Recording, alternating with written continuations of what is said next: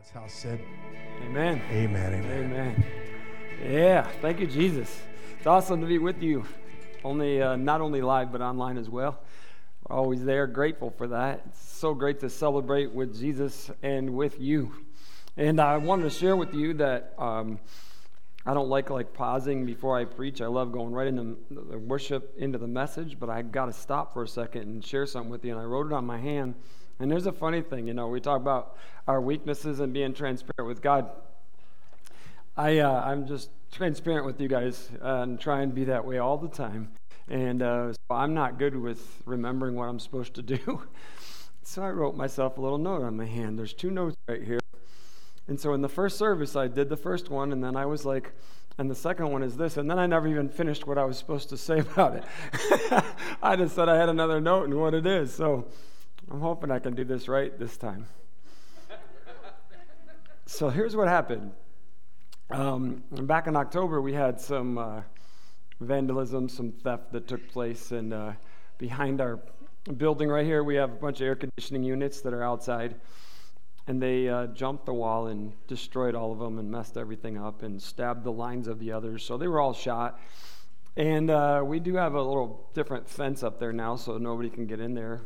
And if they do, they may find a quick entrance to heaven uh, to face God. I mean, it's to try and give you a warning not to go in there. But anyway, that's beside the point. What I'm trying to say is, is that the fences we put up, because somebody took out the front ones as well, so now we have fences around all that. That cost us $10,000 just to put up those fences to protect those units. So we went to our insurance company, of course, and long story short, those of you that work for insurance company, I'm not here to offend you. They're happy to take your money, but they're not happy to give you money, right? So it's been since last October that we've been going back and forth with them, and they didn't want to do. So the just to repair those units was twenty five thousand dollars, and uh, so the original check they wrote us was for seven. No idea why or whatever, but you know, obviously we didn't take that. And I'm like, you know, I don't know where you're at or what you guys are coming from, but that's not happening. And so we've been going back and forth until finally they did see it the right way and sent the money. And so here's the story: is the fact that you know with every company we had come out to check out our units. You know, this building was bought, uh, built in 2005, so the AC units were at the end of their life anyway. Uh, they are not fixable. You know, I mean, we could fix them, but they would not last. So instead of putting $25,000 into fixing something that's shot, the replacements, uh, we had three companies give us bids, and that was for the same equipment, same warranties. One company was 45,000, one was 55,000, and one was 65,000.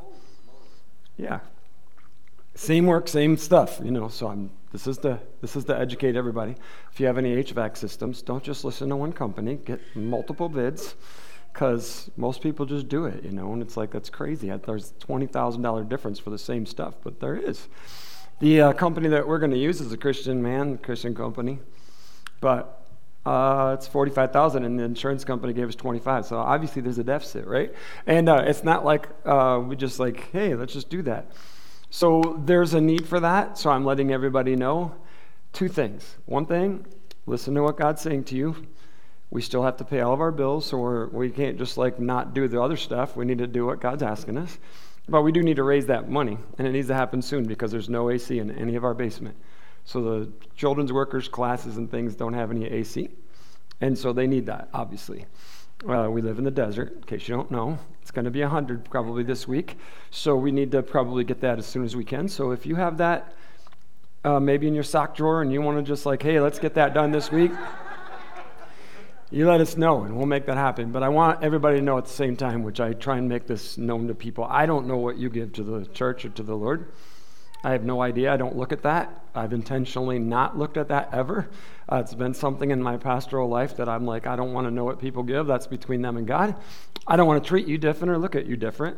That's between you and Him, and you'll answer to Him. You're not answering to me, and I don't want to treat you different. If I know you have money and you give money to church, I don't want to look at you and favor you. And if you don't, I don't want to look down on you.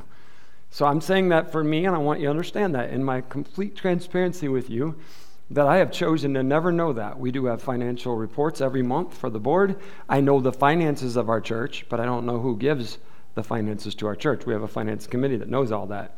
So I want to be transparent with you and say, God is speaking and we need your help. Okay, so you be obedient to Him and He will direct you and He will take care of it. I have no doubt about that. We are looking to the district. They don't know this yet, uh, but they will. Uh, to see about a matching grant for the monies that we raise, that they would match it and give it to us.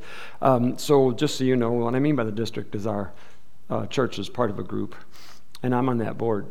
So, I want to submit to them a request to help us in raising the funds because we want to do the floor in here. Our building needs to be painted and the AC. So, it's a lot of money. So, just be praying about that, okay? The second thing I remembered if you have an active email address with us, and if you're a member, you should. And I know everybody doesn't check their emails. Trust me, I know you don't. Okay, but you need to. So, our membership here at the church is a yearly renewable. So, you're not getting kicked off if you got that email. We're not like, I don't think we like you anymore. That's not it at all. It is an annual renewable. And so, we came up with a form to help us because some people just join the church and don't even pay attention to stuff. Now, what I mean by that is it's pretty important that you know what we believe. And so there's the statements of faith that are in there, and many of the statements of faith, they all align with Scripture, but culture doesn't align with Scripture. So some of the things that we believe and teach are from God's Word because we believe God's the authority, not culture, not government, not feelings, not anything else. It's what God says. And therefore, what we have in our beliefs are based in the Word of God and what God says, not what people think. And therefore, some of what we believe is contrary and goes against many of the things that culture is teaching. So, I'm letting you know that you should know what you say you believe in, because when you check the little yes, I agree, you are making a statement that you stand on the biblical truths that this church stands for. So please read that look at it, and then affirm your membership or decline it. I don't care. And you're welcome to be here if you are or aren't a member. I don't know everybody that's a member either. I mean, I have to look over that list, but like, if you came up and said, Am I a member? I'd be like, I don't know, are you? okay. so I'm saying it's not like you don't get an extra bonus in heaven if you're a member. Not like God's like, Oh, you were a member. There, here's a little gold star. None of that's going to happen. What it is is that we're just coming together knowing God's called us here and we're going to be His church and do what He asks us to do. Okay? Make sense? That's all it is. So please follow that because there are two other important things coming forward that that membership is important about. One of them is we're going to have an election for board members. From the membership is elected a body of people that um, represent you. And we make decisions financially in the building, the direction of where we're going as a church. Nine of you are elected. Six stay on the board, three cycle off every year. So we have a constantly evolving. You can only serve one three year term, and then you have to step off for at least a year. Okay? So we're looking for that influence of God's direction for us. And if you are a member, you will receive a ballot via email that you can vote before June 5th on some of those things, plus the proposed church budget. This is why I don't like doing announcements. It's like, seriously? now we need to know what God says to us, right? It's so important that we stay into what God has to say. So now we're changing gears from that commercial thing, which you didn't have a mute button. Sorry about that. you're, you're, stuck with listening to these commercials. I'm sorry. I really I don't like them.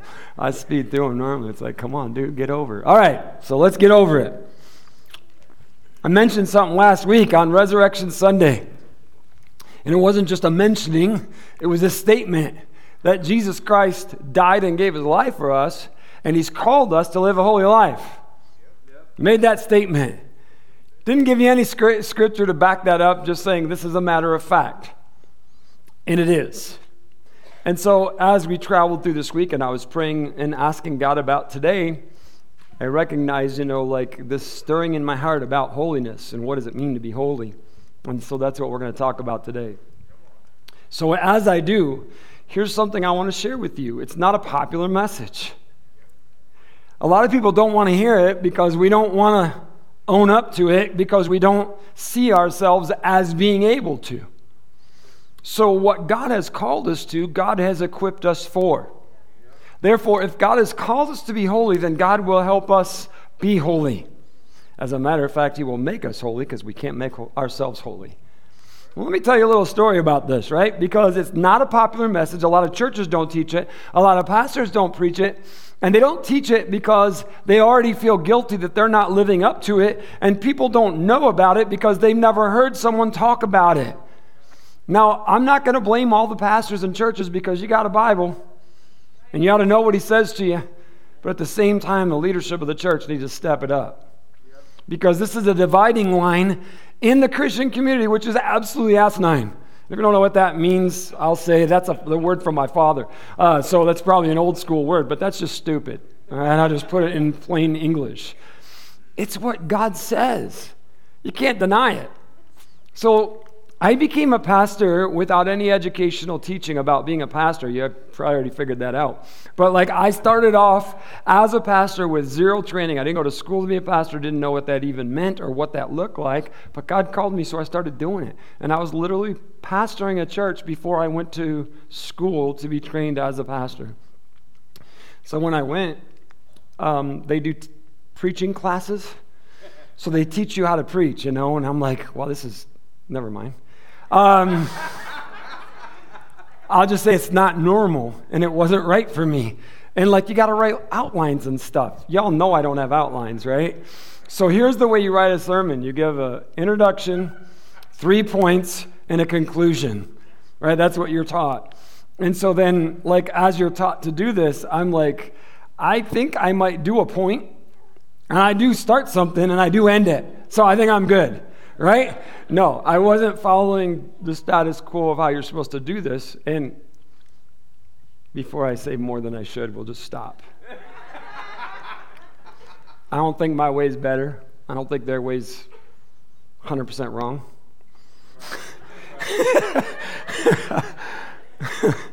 so as we're in this class, right, we're, we're, we were given topics that we were supposed to preach about. And then we had to preach them in the class, but we also had to create an outline. So I'm like, dude, I don't even know how to do this. This is just like blows my mind. I've, I can't do an outline. Like to write that thing and then, so here's what I did. I would be like, Lord, you know this topic. Please help me. I'm gonna, I need to preach this. So then I'd go to the church with nobody there and turn on a recorder. And I would preach like I'm preaching to people and I'd record it. And then I'd listen to it. I'm like, okay, that's a point. there's some talking over here. Then there's a point. Oh, good. All right. So I, this is going to be the intro because I said that. And this is, you know, so that's how I did it.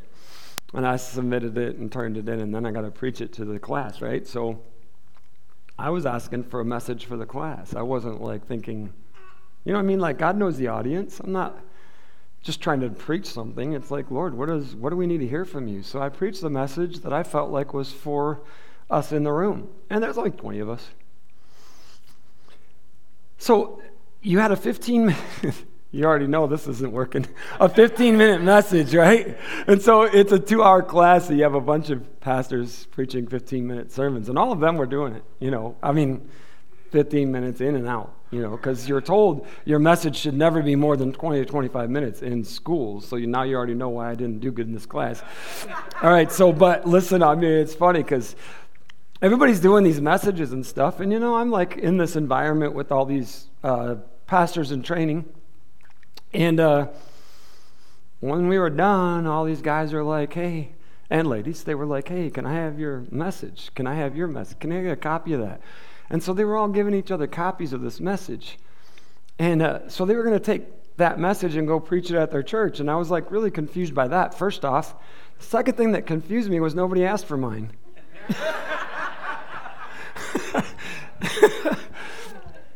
and I, mean, like, I was like, man, really? Was it like, what's up with that? I'll tell you what, it was a message on living holy.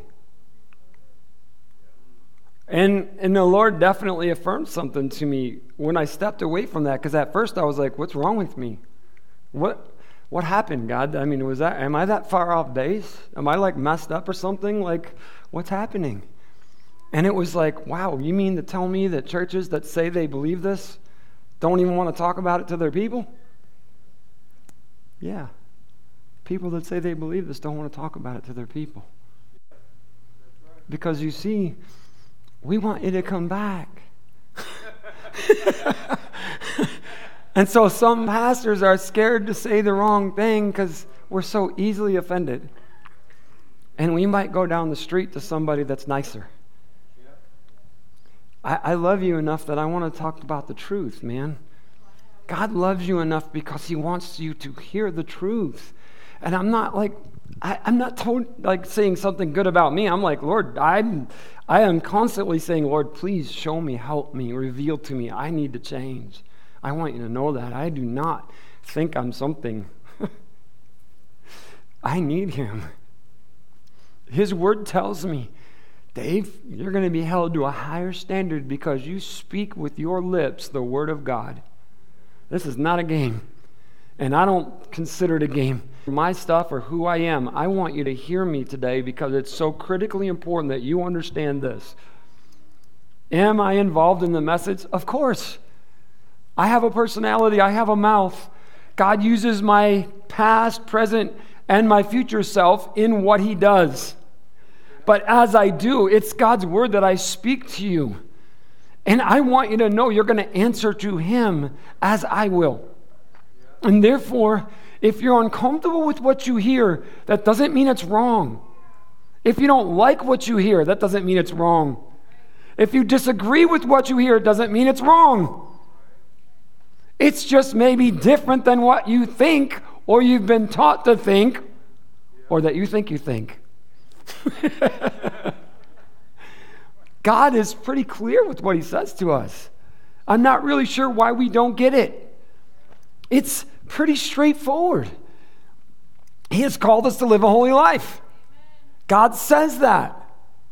Now, I know that that's like a weird thing to say in the sense of thinking of myself as holy. And if I came up here to introduce the message, say, hey, Holy Dave here.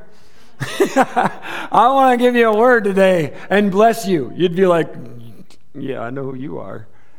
Right? So it's not like that. And that's not what God says. So I don't want you to mishear what he's saying. This is something that God has called us to. And therefore, if God has called us to it, it's not only attainable, it's necessity. Right? If God says it, it's a necessity. So we're going to read in God's word. Always a good place to go to see what he says. First Peter chapter 1. Listen to it. You ready? So you must live as God's obedient children. Must. Not try. I, am doing the best I can. You must. So, I mean, I don't know about you guys, but I wasn't an obedient child. And when I wasn't, there were at times consequences. Not as often as they needed, because I wasn't always seeing what I did. But I was not an obedient child. So, as I look in the Word of God, I want you to see this, church, because He's not referencing your kids or your behavior. He's not saying, well, do the best you can when I'm looking, because He's always looking. This is what He says you must live as God's obedient children. It's not an option. But listen, He's not done. Don't slip back into your old ways of living to satisfy your own desires. You didn't know any better then. but now you must be holy in everything you do. Just as God who chose you is holy. For the scriptures say, You must be holy because I am holy. Come on, man. This is right out of the Bible, in case you were wondering where this crazy word came from. And guess who's it written to? The Christians. It's talking to us, not to the world. So God's word is telling us right up front you got to be holy in everything you do. Not in your Sunday encounter, in everything you do. But we don't want to get hung up on that holy word Let's see what he's talking to us about because in that context of that scripture, we see something. It says something about holy. And what it says right here is you have to you must live as obedient children. So what he's telling us is an obedient child does what the parent says, so a holy life is a life of obedience to God. Right? That's pretty simple. Isn't that simple? Do what he says. Just do what God says. That's holy. Because He's holy. And He's not going to tell you to do anything that's not holy. And if something comes to your mind that is unholy, He says right there in the Word, don't do what you used to do. Because you were unholy. And you were never holy until God made you that way, but God made you that way, therefore now you live that way.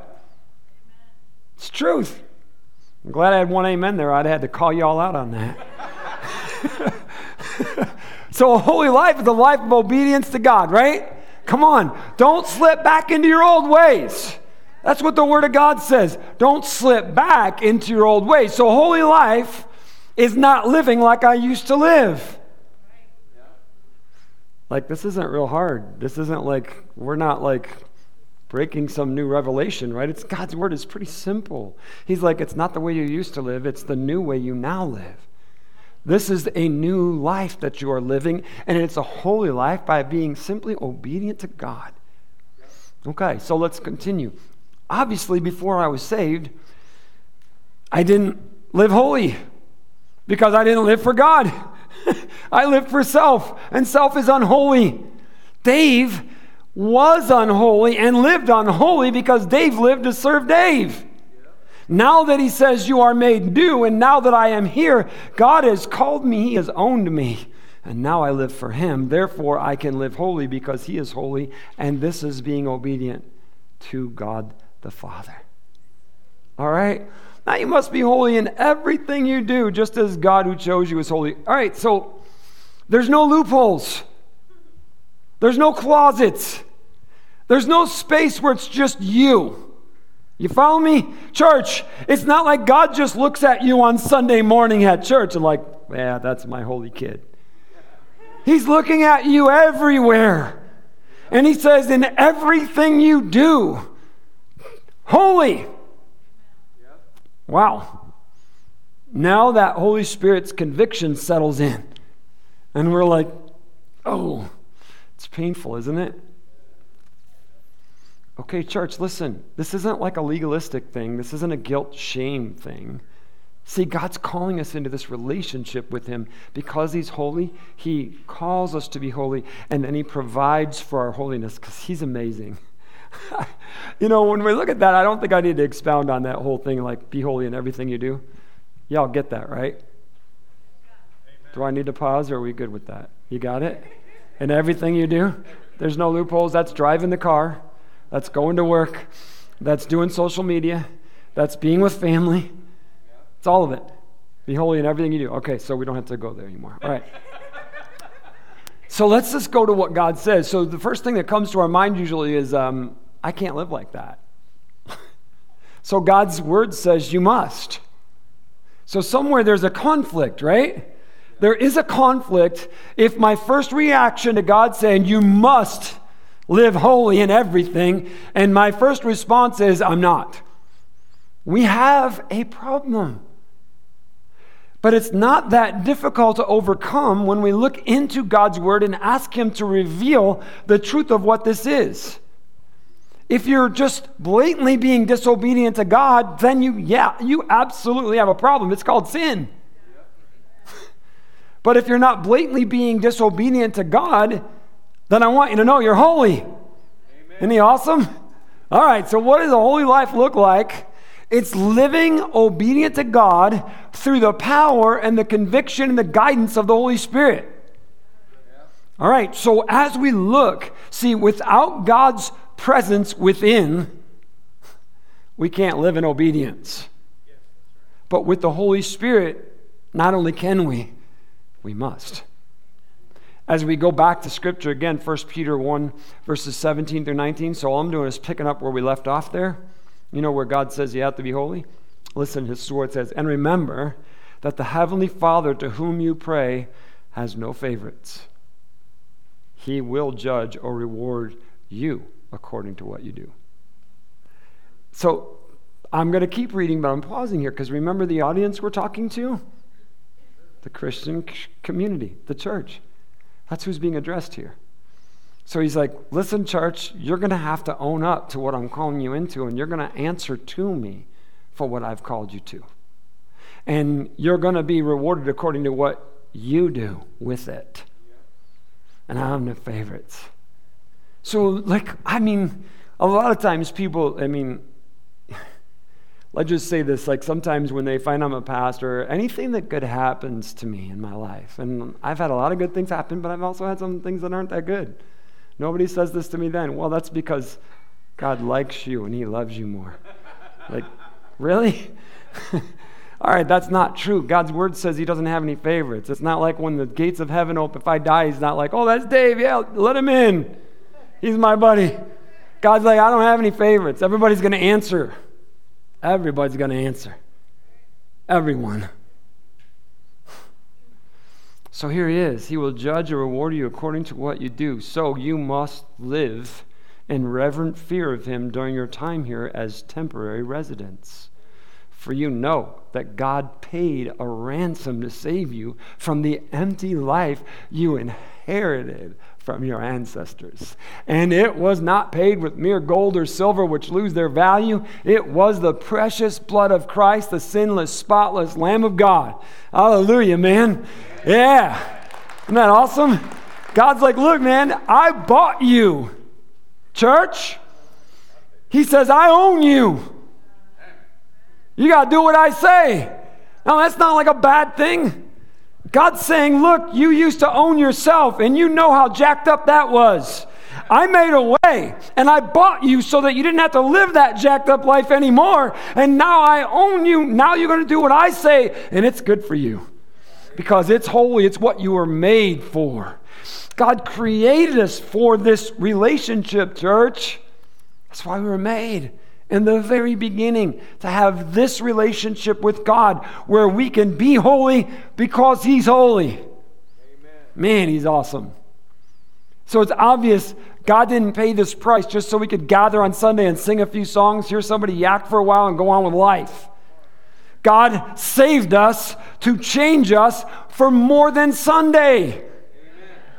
It's about everything. It's what He tells us. It's about everything in your life and how you do it and that you do it holy. A life for a life is what God says. That's His law. He gave His life, He demands a life. He's like, I gave you mine, you give me yours. We're all in. all right, church. He expects us to live up to what He's called us to, doesn't He? I mean, come on, really? of course He does. And He's shared it with us. He's told us about it. He's called us into it. And He's equipped us for it. if you've been around the church, by the way, um, I do know this from the preaching classes, and I know this from listening to pastors that sometimes they go like way out here, and you're like, where's he going? What does that have to do with anything? And like, I hope we end up where we're supposed to be. We're going to do a little U turn here, but we're going to be where we're supposed to go. I'm warning you ahead of time. You're welcome. I'm not lost. This is God's word, and He has called us to holiness. Now, please stay with me because this is all going to make sense if you listen. if you've been around the church a length of time, you've heard someone quote the scripture, and oftentimes you'll hear it in Christian funerals. And it's talking about heaven, and it's talking about the future. And this is the scripture, and you'll probably all, if you've been around the church, have heard this. Listen to what it says No eye has seen no ear has heard, no mind has imagined what God has prepared for those who love him. That's Isaiah 64 4. Y'all heard that verse before? Oh, so, usually, what we're talking about is we're all like speaking this thing about can't wait to get to heaven for the unknown to be revealed. not what he's talking about. That's not the context of the scripture. It's crazy how we can say things so often out of context that we all just think it. This is what I'm telling you about our thinking, our seeing things, and hearing what God says to us. Because Isaiah wasn't talking about heaven, nor was that the context of the message. Remember that Isaiah is in the Old Testament, he was the prophet of God speaking to God's people. And he's telling God's people in the Old Testament, before Jesus, there is something coming that is so mind blowing that is so unreal that no eye has seen it, nobody's heard it, nobody's experienced. You can't even imagine it. God is going to do something so amazing. It's going to blow your mind. That's Dave's interpretation of Isaiah 64 4. All right, but let's stay with it. Because, see, when we hear this and we take that verse and we speak those words, and everybody's like, wow, something amazing is going to happen out there. Let's listen to what God's word says because you see, this scripture is quoted again in 1 Corinthians to the church. And now we're going to read what it says because you see, when we look in the context of God's word, and I'm going to read prior to it because it's important we hear the whole thing, right? So let's listen to the full subject of what's happening, and you're going to hear it in the middle of it, and it's going to make a lot more sense to us when we read the verses before and after. Listen to what God's word says because the subject is our salvation and our relationship with God. See, they didn't know that in the Old Testament. But check it out. We'll read God's word and listen to what it says. 1 Corinthians 2, verses 1 through 10. When I first came to you, dear brothers and sisters, I didn't use lofty words or impressive wisdom to tell you God's secret plan. Isn't that cool? Like, think about it. Like, I'm not, I'm not speaking in like these really crazy words or anything. I'm just telling you simply about God's amazing secret plan that He's had. Remember how Isaiah said, oh, can't even imagine what God's prepared for those who love him. And so now the Apostle Paul is telling the church, like, hey, listen, when I'm preaching to you, I'm talking about this amazing plan of God, this thing that God has planned. Listen to it. For I decided that while I was with you, I'm reading the scriptures again, I would forget everything except Jesus Christ, the one who was crucified. I came to you in weakness, timid, and trembling, and my message and my preaching were very plain. Rather than using clever and persuasive speeches, I relied only on the power of the Holy Spirit. I did this so you would not trust in human wisdom, but in the power of God. Amen. That's awesome. Yet when I am among mature believers, I do speak with words of wisdom, but not the kind of wisdom that belongs to this world or to the rulers of this world who are soon forgotten. I love that. Isn't that awesome? Listen, no. The wisdom we speak of is the mystery of God. His plan that was previously hidden, even though He made it for our ultimate glory before the world began. But the rulers of this world have not understood it. If they had, they would have not crucified our glorious Lord. And that is what the scriptures mean when they say, no eye has seen, no ear has heard, and no mind has imagined what God has prepared for those who love Him. Wow. Wow. You mean the mystery that God planned? That thing that Isaiah said was so mind blowing, you just can't grasp it. He's made it known to us, which was His plan from the beginning. He's like, I got something so crazy. You're going to be able to step into relationship with me, and you're going to be holy and I'm going to do this in you, and we're going to have this thing going on that I planned from the very beginning. It is so crazy to think that that is what it's all about, and that's why it's happened, and God's revealed it, and He's called us into it. Man. I'm going to continue reading the scriptures. What God has prepared for those who love Him, but it was to us that God revealed these things by His Spirit.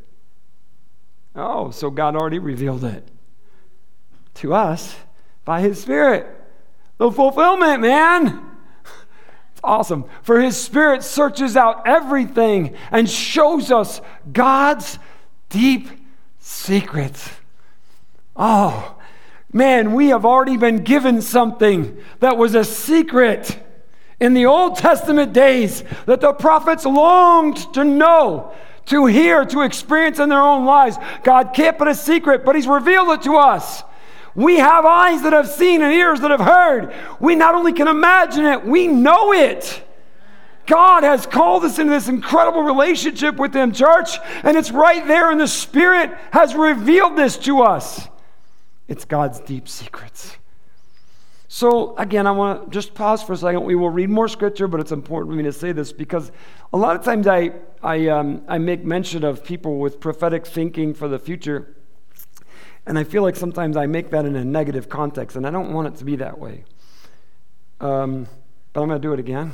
but I don't mean it like that. I want you to hear me. See, because sometimes when I talk to people I, uh, that are like stuck there in the prophetic future, I feel frustrated that they're not living in the moment. Like, okay, but what, what is God doing now? What is God asking you to do now? What is He saying to you about today? Right? Stop living in the unknown and start living in the known. All right, but so as soon as we read something that says, For his spirit searches out everything and shows us God's deep secrets, we're like, oh, You mean I can figure this out? Man, God's going to show me the future because now I know God's secrets. I got his mind and I can know. Listen, Jesus already told us you're not going to know. right? So it's not like God's going to whisper in your ear, I'm coming back, you know, July 21st at 10 a.m.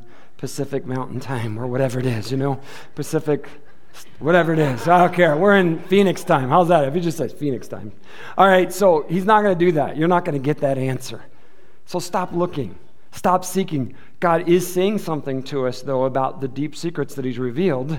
And the deep secret he's revealing to us is the salvation relationship that has been revealed through Jesus Christ.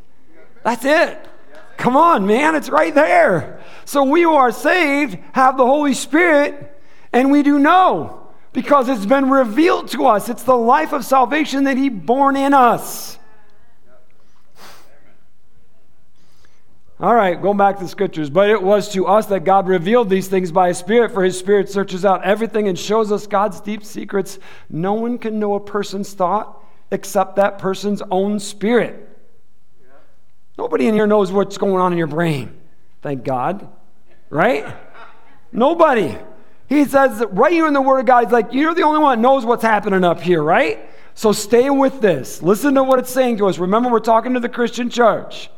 No one can know a person's thought except that person's own spirit. And no one can know God's thoughts except God's own spirit. And we have received God's spirit, not the world spirit, so we can know the wonderful things God has freely given us. Woo, glory to God, man. Now, that doesn't bless you. I don't know what will. Maybe it's convicting you. I don't know. But all I'm telling you is this that we have the mind of God because we have the Holy Spirit. And if we have the Holy Spirit, then we know God's mind. Wow. That should blow your mind a little. No wonder Isaiah was like, No eye has seen, no ear has heard. No one can even imagine what God's going to do. God's going to plant himself in a human being, and he's going to let them know what he thinks, who he is, and what he's planned for them. Wow, you think we should be blown away. Church, we should be so amazed. They're like, wow, God, I have the mind of God. And then I'm like, there's all our little brains are like, yeah, but there's this other voice. yeah, there's this other thing. That's not God's mind. No, it's not. You know who is God's mind, and you know who's the other mind. Oh, so is that why we were told not to live like we used to live? Where we satisfy our own desires. Oh, so I can know God's mind. I can know God's thoughts. I can know what God says because God's holy. Therefore, if a thought in my mind is telling me to do anything unholy, that's not God. But if something is calling me to holiness, that's God. Amen. Simple, man. Listen to God, don't listen to self. You're welcome. All right, so let's look at this here. So we can know the wonderful things God has freely given us. So I think I used the I did use the phrase present tense in the last service, and I already told you guys I'm not an English major, but I did talk about verbs and nouns, I think last week, and I was right. Nobody corrected me anyway. So anyway, let's just go here. So let's do this English lesson in two in a row. So God has freely given us. So it's past tense, present tense, right? It's both. It's the fact that God's already given it to us. Therefore, it's not something in the future. It exists because of what He's done. So as I look at this, then, so it says that, oh, so we can know the wonderful things God has freely given us. So it's not about waiting till I get to heaven to receive something. Oh, See, like this crazy idea comes in our mind, like, well, I'm not going to know and do everything until I get to heaven because we live in a sin. No, wait a minute. God says, guess what? I'm going to freely give you stuff like that's going to blow your mind, and we're going to have a relationship where you're actually holy because I'm holy, and all you got to do is be obedient to me. And I'm freely giving it to you. You haven't earned it. You don't deserve it. Here it is freely. I'm like, oh my goodness, Lord. So the revelation of the unimaginable is actually the imaginable because we're in it. It's our salvation. It's the relationship that we now have with God because of what He's done for us. So, in that relationship, what God has made available to you and I through Jesus Christ is something that He planned long ago, He says. So, we are so incredibly blessed to live on this side of the cross, the empty tomb in Pentecost. I mean, we can't imagine what it was like to live there. We can't. Because you see, even when we were screwing up before Jesus, the Holy Spirit was still convicting. And they didn't have that. So we can't even imagine. Here we are, man, on this side of Calvary, looking back, on this side of the empty tomb, looking back, on this side of Pentecost, looking back. I'm like, oh, God, thank you. I can't even imagine, God, all that you have blessed us with and made available to us. Let's listen to another section of Scripture in God's Word, which always affirms his thought, his plan, his calling for you and I. Listen to his word in 2 Timothy 1, verses 9 and 10. Listen. For God saved us and called us to live a holy life. God saved us and called us to live a holy life. So now we know God's perfect, right? He's just and right and everything good. So he didn't, again, save us and call us into something unattainable. The Word of God says, For God saved us and called us to live a holy life. He did this not because we deserved it, but because that was His plan from the beginning of time to show us His grace through Christ Jesus. And now He has made all of this plain to us. By the appearing of Christ Jesus, our Savior, He broke the power of death and illuminated the way to life and immortality through the good news. Amen. So, here again in Scripture, we see that God has revealed to us His plan. We know God's plan. God's plan was through Jesus Christ to give us the relationship that was not available before Jesus so that you and I can have that relationship, live it with Him, to be holy, to live that life that He's called us to live. Friends, this is the mysterious, amazing plan of God for you and I to know His mind, to live that life, and to be what He's asked. Now, some would say, and they've told me, I'm talking about a salvation by works. And um, that's not true. So, if you'll listen to what God's word says, we can put an end to that idea because God's word is where we need to answer to, and it's what it's all about. Because what I'm telling you is not a salvation by works at all. It isn't. It's a salvation that's a gift Let's just read the Word of God so I don't just talk. Listen, this is what God's Word says in Ephesians 2, verse 8. God saved you by His grace when you believed. So there's a salvation moment. Another frustrating thing with me, I've been through seminaries and I've been through all this educational stuff. And believe it or not, had debating in a class of pastors of you know, can you even know when you're saved, or is it just kind of like it just happens? And I'm like, hello. It happened when you believed. It didn't just happen. You had to come to a moment of realization that I need a Savior. I'm jacked up. I can't fix myself. I need Jesus. And it's in that moment when you believe that you are forgiven and you're born into a relationship. Good Lord, help us, man. I'm not about seminary people going for a master's degree. And I'm like, you guys are, help me, Jesus. That's all. Let's leave it alone. God saved you by His grace when you believed, and you can't take credit for this. It is a gift from God. All right, so I'm glad you amen that, and I'm all for it. But oftentimes we stop reading right there. And here's where the theological conflict happens right here. Because, see, now if I just stop reading that and I own that belief, it's all on God.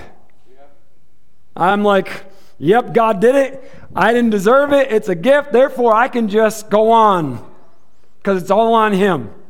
But guess what? There's a ninth verse. and so when we look at God's Word, it says something to us that we need to understand. Salvation is not a reward for the good things we have done, so none of us can boast about it. What does it say? Wait a minute, it didn't stop there. For we are God's masterpiece. He has created us anew in Christ Jesus so we can do the good things He planned for us long ago. Oh, so the works, the good things, the actual life, the application of what he's done is after the gift. We don't get the gift because we do. We do because we receive the gift. Come on. So, church, we've got to do something with what he's done for us. We've got to live a different life. We've got to be holy. We've got to be obedient. We got to do what God says. Therefore, if we're going to do it and live it, then we're going to be it. If we're not, we're not. Sorry. That's the fact of God's word. It's not all on Him, He already did everything. Now it's up to us to receive and live. But we're not living on our own. Thank you, Jesus. Wow, you know, it's so cool what God does, isn't it? Salvation being a gift, nothing I do deserves it, earned it, nothing. It's what He does. Therefore, we're made new in Christ, which equals living a new life, which equals doing for God. Now He calls us and says, Look, you can't do it, I already know. So, this new life through Jesus Christ, He equips us to do it. And we are equipped by the gift of the Holy Spirit. See, we read that. It's like, Oh, so now I have the mind of God. I've got the heart of God. I'm living for God and I'm being obedient to God. So now I'm actually living what He says for me to live. Do what He says for me to do. And I will give account. It's all right there in the Word of God. We just read it. We've read these scriptures, it's over and over again. We're given the Holy Spirit, which enables to live the will of the Father, to do things planned for us from long ago. It's all there. So, You may not like the message and you may not like me. I don't care. I mean that respectfully. See, God loves you. I love you. Please hear me, church. This isn't a game. Just because you came to church today, you didn't get a gold star from God. He's called us. If you didn't know this truth of God's word, you do now. And He will hold us accountable. It's available, it's real. So, as we do the action steps right now, are you a born again Christian? Have you received God's gift of salvation through Jesus Christ? Have you received that? Yes. You did it by believing, right? Yeah, I knew I needed him. Oh my goodness, did I need him? Isn't it crazy that he just is there when you need him? Like, just, whew, he's so awesome. Are you living a new life in obedience to the Holy Spirit since you received God's gift of salvation? Are you living in obedience to the Holy Spirit right now, today? That's what it's all about. See, if you are living in obedience to the Holy Spirit in everything you do, don't start quantifying and classifying things. If you're living, then you are holy. That's the way God sees you. Isn't that cool? It's like, really, God, you, you really see me holy? he does, man. Isn't that crazy? He doesn't remember any of that unholiness. He doesn't. When we ask forgiveness, it's just like, and He sees us holy. He's so amazing. Are you being obedient? Let's stand together. Aren't you glad that, you know, when we have altar calls, and I do every week, that it, God's always available, but he, the altar's in your car, it's in your home, it's in your office, in your bedroom, in your living room, it's at your work. I mean, God's available, man. But while we're here, let's take advantage of the fact that we are here.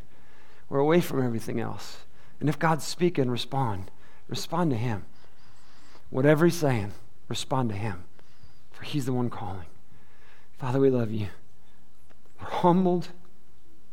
Oh my goodness, Lord. so humbled that you would ever, ever call us. And not just call us, but equip us to be holy, that we can know your mind, God. thank you. Man, thank you, Lord. Thank you. Thank you, Holy Spirit. Thank you. thank you, God. thank you. Here you go, church. The altar, the door. As we wait before God, take a few moments to wait before Him. Please be sensitive to Him, what He's saying to you right now, right here. When your heart's good and you're good, you're welcome to go. God bless you. Thank you for being here today. Thank you, Jesus. Thank you, Jesus.